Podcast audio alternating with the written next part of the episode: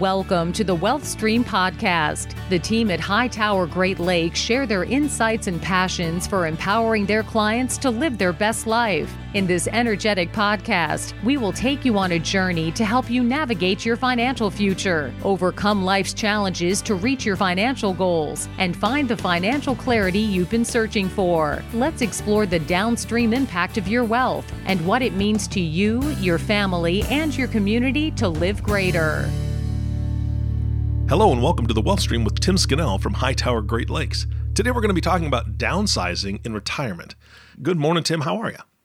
I'm good. How about yourself? Everything's good here. Thank you. Yeah, I'm, I'm doing well. We are well into 2019 and we're going to be talking about downsizing in retirement. What is the main driver behind doing this podcast today?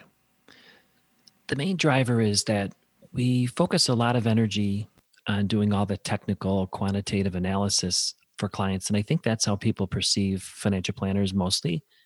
And I wanted to do this podcast really to talk about some of the softer planning items we focus on. And that really ends up being almost half of what we do. So I thought this would be a good example of that. Plus, also, I think it's just because I'm getting older, I'm getting more and more clients who are asking for help with this topic. Got it. All right. Where do we start today? Well, I think, you know, just to go back and talk a little bit about our normal process, as certified financial planners, you know, we're a team of CFPs, uh, CPAs. We follow the certified financial planning processes when we do planning. And I think that's what a lot of people think about when they think of going to or talking to or working with a financial planner. We sit down with the client, we gather a lot of qualitative and quantitative information, information about goals. Then we take that and we try to create a number of scenarios and analysis for the client that's very specific to them mm-hmm. eventually coming up with a plan or I, well, I would say a course of action after a couple of meetings and then fully implementing that plan developing the plan determining kind of who's responsible for this and that you know the client or us developing a way we're going to monitor the progress and update it and again i think that when people think of financial planning or think about working with financial planners they tell me they think about those types of processes. And you know, we've talked in a number of different podcasts already about how we use that process for succession planning or exit planning for businesses mm-hmm. or you know, creating family meetings, charitable planning, and things like that. What I think we do beyond all that, which I know clients really appreciate because we do a lot of client surveys, is our we have a unique approach to the planning process that adds an additional level where we focus on what we call transition points. And downsizing is one of those transition points. Mm-hmm. Yeah, absolutely. I, mean, I, think that's a major step for anybody uh, in their lifetime when they have to focus on okay, this was great while we had the kids here. This was great while we had these other things that we were taking care of, but now it's time to kind of focus on just us, the empty nesters, or, or whatever that looks like. That's a big change. Exactly. You know, we spend a lot of time and we have a lot of communication with clients really talking about are they on track for success? And success might be retirement, might be estate planning, saving for a house, etc. When it comes to downsizing, that's a really important part of the conversation. I guess I would say like the next step. We'll ask a client, are you getting the maximum return on life for the money that you have? I think a lot of people we meet with, a lot of articles I read about in financial planning talk about the end game and accumulating for that end game. And that end game is typically retirement. But if you're not enjoying it, you know, even yeah. prior to and in retirement, you're certainly not getting the best use of your money because the money is really there to serve you, not vice versa. Yeah, absolutely. That sounds good. Yeah. So when we look at transition points with clients, we'll focus on things like marriage or second marriages, children's marriages, we look at things like education expenses, saving for retirement, or what we call work optional dates. And we also have spent a lot of time recently, and I guess this is probably one of the reasons, one of the also additional motivation for talking about this topic is I think as I'm getting older and 32 years into the business, I'm getting a lot of clients asking me about their aging parents. And mm-hmm. a lot of the downsizing conversations we have aren't just with our clients, but also helping our clients with their aging parents help them downsize. Because it's a very intimidating topic.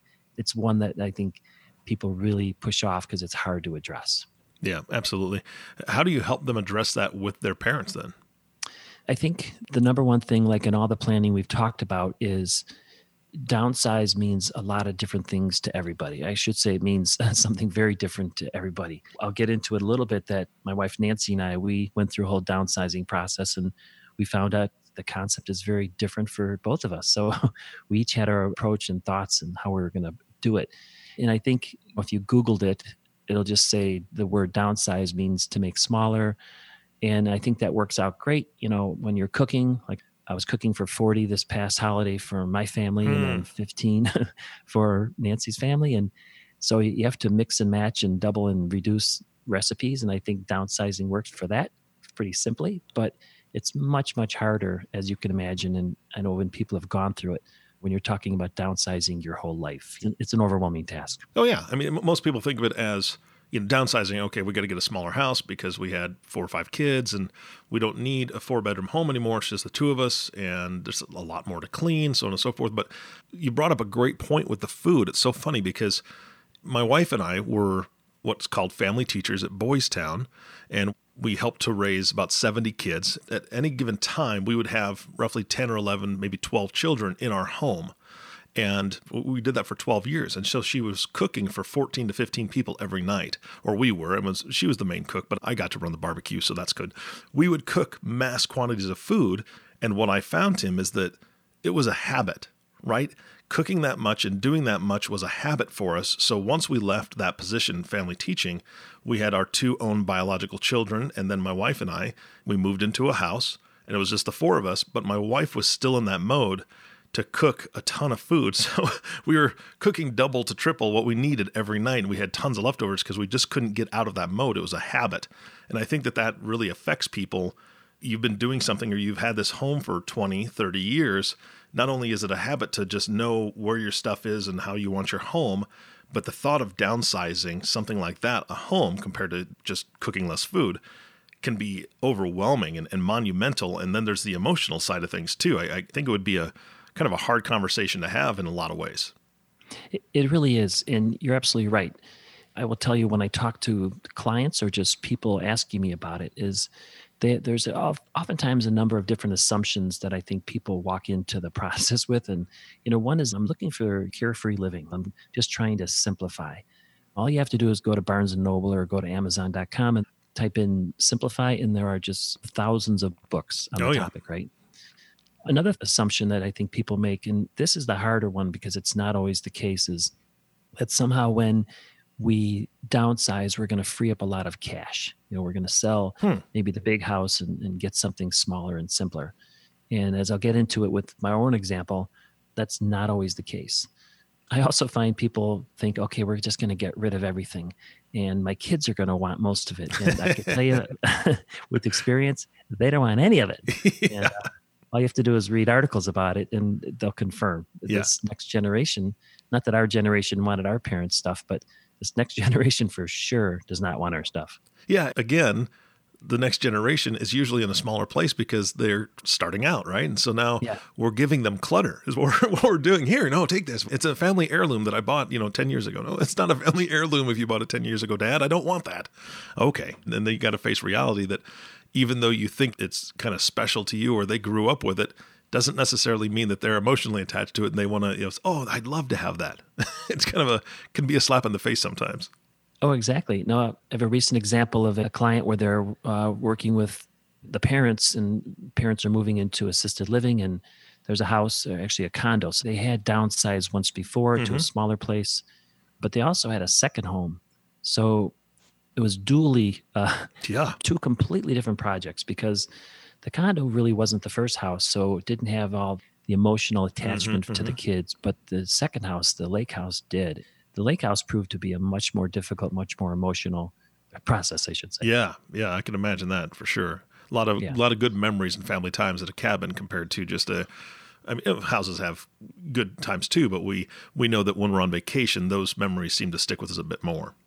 Yeah, and so when we talk about the process, we go back to I think what I learned probably in middle school or kindergarten, but you know the who, what, when, where, and how. So we have a series of checklists, but they all kind of focus on that. You know, who is going to be responsible for what's going to happen and when is it going to happen and where is it going to go and then how. But specifically, we work typically with kind of a five five focus checklist. And it's actually the same checklist that Nancy and I went through when we downsized about a year and a half ago. So we okay. We lived in Chicago and then we moved about 22 years ago to Valparaiso, Indiana.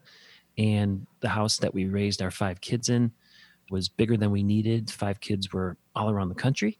I have two in California, two in Chicago, and one in Milwaukee. And we just found that the house was just too big and they weren't coming back. I think that's a common theme too, is that a lot of times parents and grandparents are chasing the kids or, or tracking them because mm-hmm. they're not necessarily always coming back mm-hmm. for a number of reasons. The first step, we always call it goals like people are very, very personal. So, for example, Nancy and I, we had different goals. So, for me, I was looking to, you know, I'm, I'm a recovering accountant. So, I'm looking to hmm. lower monthly expenses, see if we could possibly pull some equity out of the bigger house and move something smaller. Nancy was much more she wanted to be more downtown Valparaiso, so we could have a life where we could walk more, yeah. as opposed to more of a subdivision. Maintenance. I am not a handy person, so gotcha. I've been looking for 30 years to figure out a way to reduce maintenance, and we did. And I'll say that we kind of walked through our goals as a first step before we did anything, and that really helped us narrow down and create a plan. So for us specifically, we made our own list. We put together our goals, and we ended up selling the larger house and building a much smaller house instead of a townhome or condo that was downtown Valpo, where we could walk to the restaurants and walk downtown, walk to Valparaiso University, go to the basketball games and things like that. Again, that was a plan very custom to us based on our specific goals. Mm-hmm. And again, point number one is goals are very personal, and you really need to talk to everybody involved and make sure you know what everyone's goals are. Yeah, exactly. That was the thing that just kept running through my head when you're talking about these different things communication, communication, communication. You've got to be able to put those things out there, what you're looking for. Because, like you said, your ideas were different from your wife's ideas up front, but you guys found a great compromise between what you were looking for and what she's looking for and kind of getting all of your goals accomplished, even if some of them weren't 100%, it was enough to where you were making a difference and you were happy with that compromise, and so was she. Exactly. That gets to the second point, which is be prepared for a lot of trips down memory lane. Mm. We were married in 1985, so we have a lot of stuff, right? We have five children and we've retained a lot of their stuff. And you just have to be prepared as you're going through it that a lot of these the things you have are going to create a lot of memories, some good, some bad because that's what stuff does, right? Yeah. And the other part of that too is, and I've seen this with clients and friends, and we experienced it ourselves. You cannot take it personal when when nobody wants that stuff that you're sentimental about. I mean, that, that's a big part of it. Yeah, absolutely. And then the other part of that too is the decision about do we just do it slowly or do we just kind of rip the band-aid off hmm. and everybody's different some people move faster than others we moved relatively fast but that's kind of our nature and how we've done things in the past i have clients who might take a year or two to figure it out and that's totally fine you just have to go at your own pace yeah i think it's whatever works best for you financially is one thing so it, it is not a hindrance it's not a burden to you uh, but at the same time being cognizant or being aware of the other person the spouse their feelings, their emotions, because they may be more attached to things than you are, or the the building itself, the house itself. And you've got to give them time because I think that if you try to rush them through things, then there's there can be resentment, there can be a lot of frustration or anger, and you don't want that going into the new house. Exactly, and that gets to the third point is, and this might just be me because I'm an accountant. You really have to have a list. You know, we mm. broke it down to items we think we definitely need. So there were certain documents, photos, files, possessions. We found a couple of pictures that had post-its on the back that one of our kids had put her name on saying this is mine uh, i don't know if it meant mine when we die or just mine whenever yeah. but those are the things we decided we would keep right yeah there's also items you'd like to keep but maybe you don't necessarily have to i had a Bavarian mug collection that I got for a wedding gift. And I have to be honest, I hadn't used it for 30 plus years, but I thought, oh, I really want this, and eventually decided I better get rid of it. So, gotcha. Yeah. There's going to be this list of items you want to keep, but really you probably shouldn't. Yep. It's also a great opportunity to donate. We got involved with a lot of local charities. We found there was a lot of charities who said, nah, we don't want that. Mm-hmm. But they were able to take a lot of things furniture, clothing, a lot of things that helped other people that our kids didn't want that we weren't going to take with us because we were moving into a smaller place. Yeah, absolutely. Then, then, you end up with this last list of just treasures for the garbage, we call it. Um, it's hard to watch. One of my children had years and years of volleyball trophies and things like that, Bridget, and you know there was four or five boxes left, and I think she went through them and picked a photo, and that was it. Mm-hmm. So you can't take it personal. Just saying. Yep. No, that's that's it. You know, especially parents' pride, right? We're we're so proud of our kids' accomplishment. Well, what do you mean you don't want all these medals and ribbons and trophies? I'm not going to display my high school years. I'm 30. you know. yeah. It's. I, by the way, I mean the Boys and Girls Club, YMCA, race directors, they like to take those old trophies and recycle them and they oh, use them. So nice. that's a good place to send them off. I did not know that. That's a great tip. Yeah, they appreciate that. All right. And then I guess finally, I would say it's important just to stay focused and really don't go it alone. I think that we were really helped with family, with friends, neighbors, charities. The Salvation Army was very helpful in helping us organize. These are the things that you can keep. These are the things you shouldn't, etc. So, those would be the five areas that I would say are important. Mm-hmm. Set your goals, make a plan, be prepared for the emotional part of it. Definitely make your lists and and get rid of things and then just keep focused and, and really don't go it alone. Like just for example when we were thinking of downsizing we weren't really sure whether we wanted to really downsize to a condo to a townhome. We hadn't really uh, lived in a place with shared walls for 30 years. So we mm. weren't really sure. We actually rented for a year just to test it out and decided that it was great, but we didn't want that. So we ended up building a small house because we couldn't find a smaller house that was relatively new in the area we wanted. Got it. And we, and we worked with realtors, worked with builders, a lot of research online. We did not go it alone. And don't be afraid to test things out. Yeah, I, I love that part, you know, testing things out because, again, getting into a condo, you think, no maintenance or low maintenance. I don't have a yard to cut. Like we're going to be able to spend more time going out and having fun and, and so on and so forth. And then all of a sudden you've got neighbors that are banging on the walls uh, and they are, or they're, you know, there's just too much noise. You're too close together and that's not something that you're used to. And it's not something that you like. And so rushing in without that testing period, like you said, you rented for a year, which is a fantastic idea. You just don't know. You know, it's nice to be able to try something on before you commit, especially on a home. That's a very long term commitment. Yeah, I think the theme that I really talk about with clients when they're in transition points is to beta test or just test things out. Mm-hmm. a number of clients just on a separate topic deciding, okay, I'm retired. Do I move somewhere warmer? Do I rent somewhere warmer? Do I buy?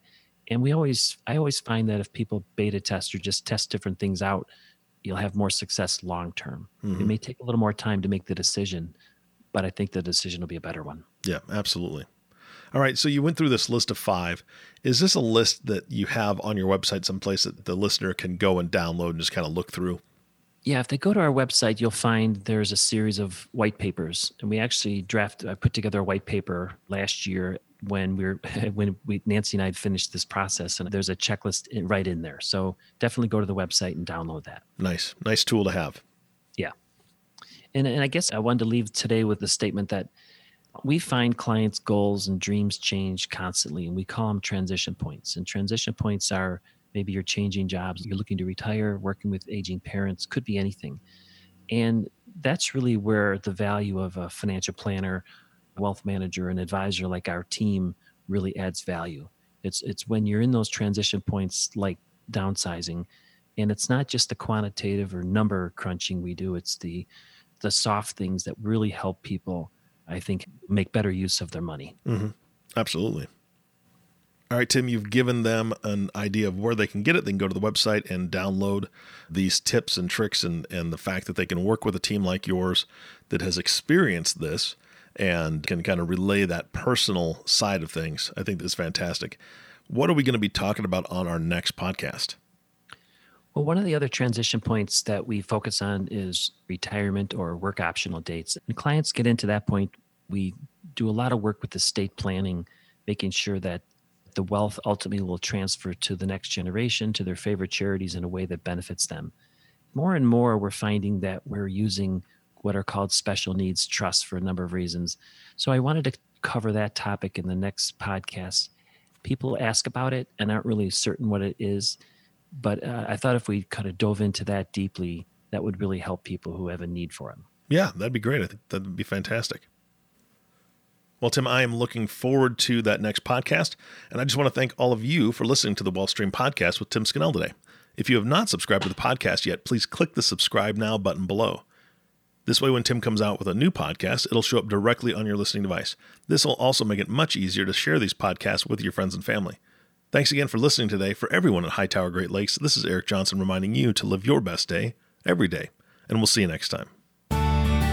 Thank you for listening to the Wealth Stream podcast. We hope you gained some valuable insight that you can apply to your life and share with others. Please don't forget to subscribe below to be notified when new episodes become available. And don't forget to live greater. The information covered and posted represents the views and opinions of the guest and does not necessarily represent the views or opinions of Hightower Great Lakes. The content has been made available for informational and educational purposes only. The content is not intended to be a substitute for professional investing advice. Always seek the advice of your financial advisor or other qualified financial service provider with any questions you may have regarding your investment planning. Hightower Great Lakes is a group of investment professionals registered with Hightower Securities LLC, member FINRA and SIPC, and with Hightower Advisors LLC, a registered investment advisor with the SEC. Securities are offered through Hightower Securities LLC.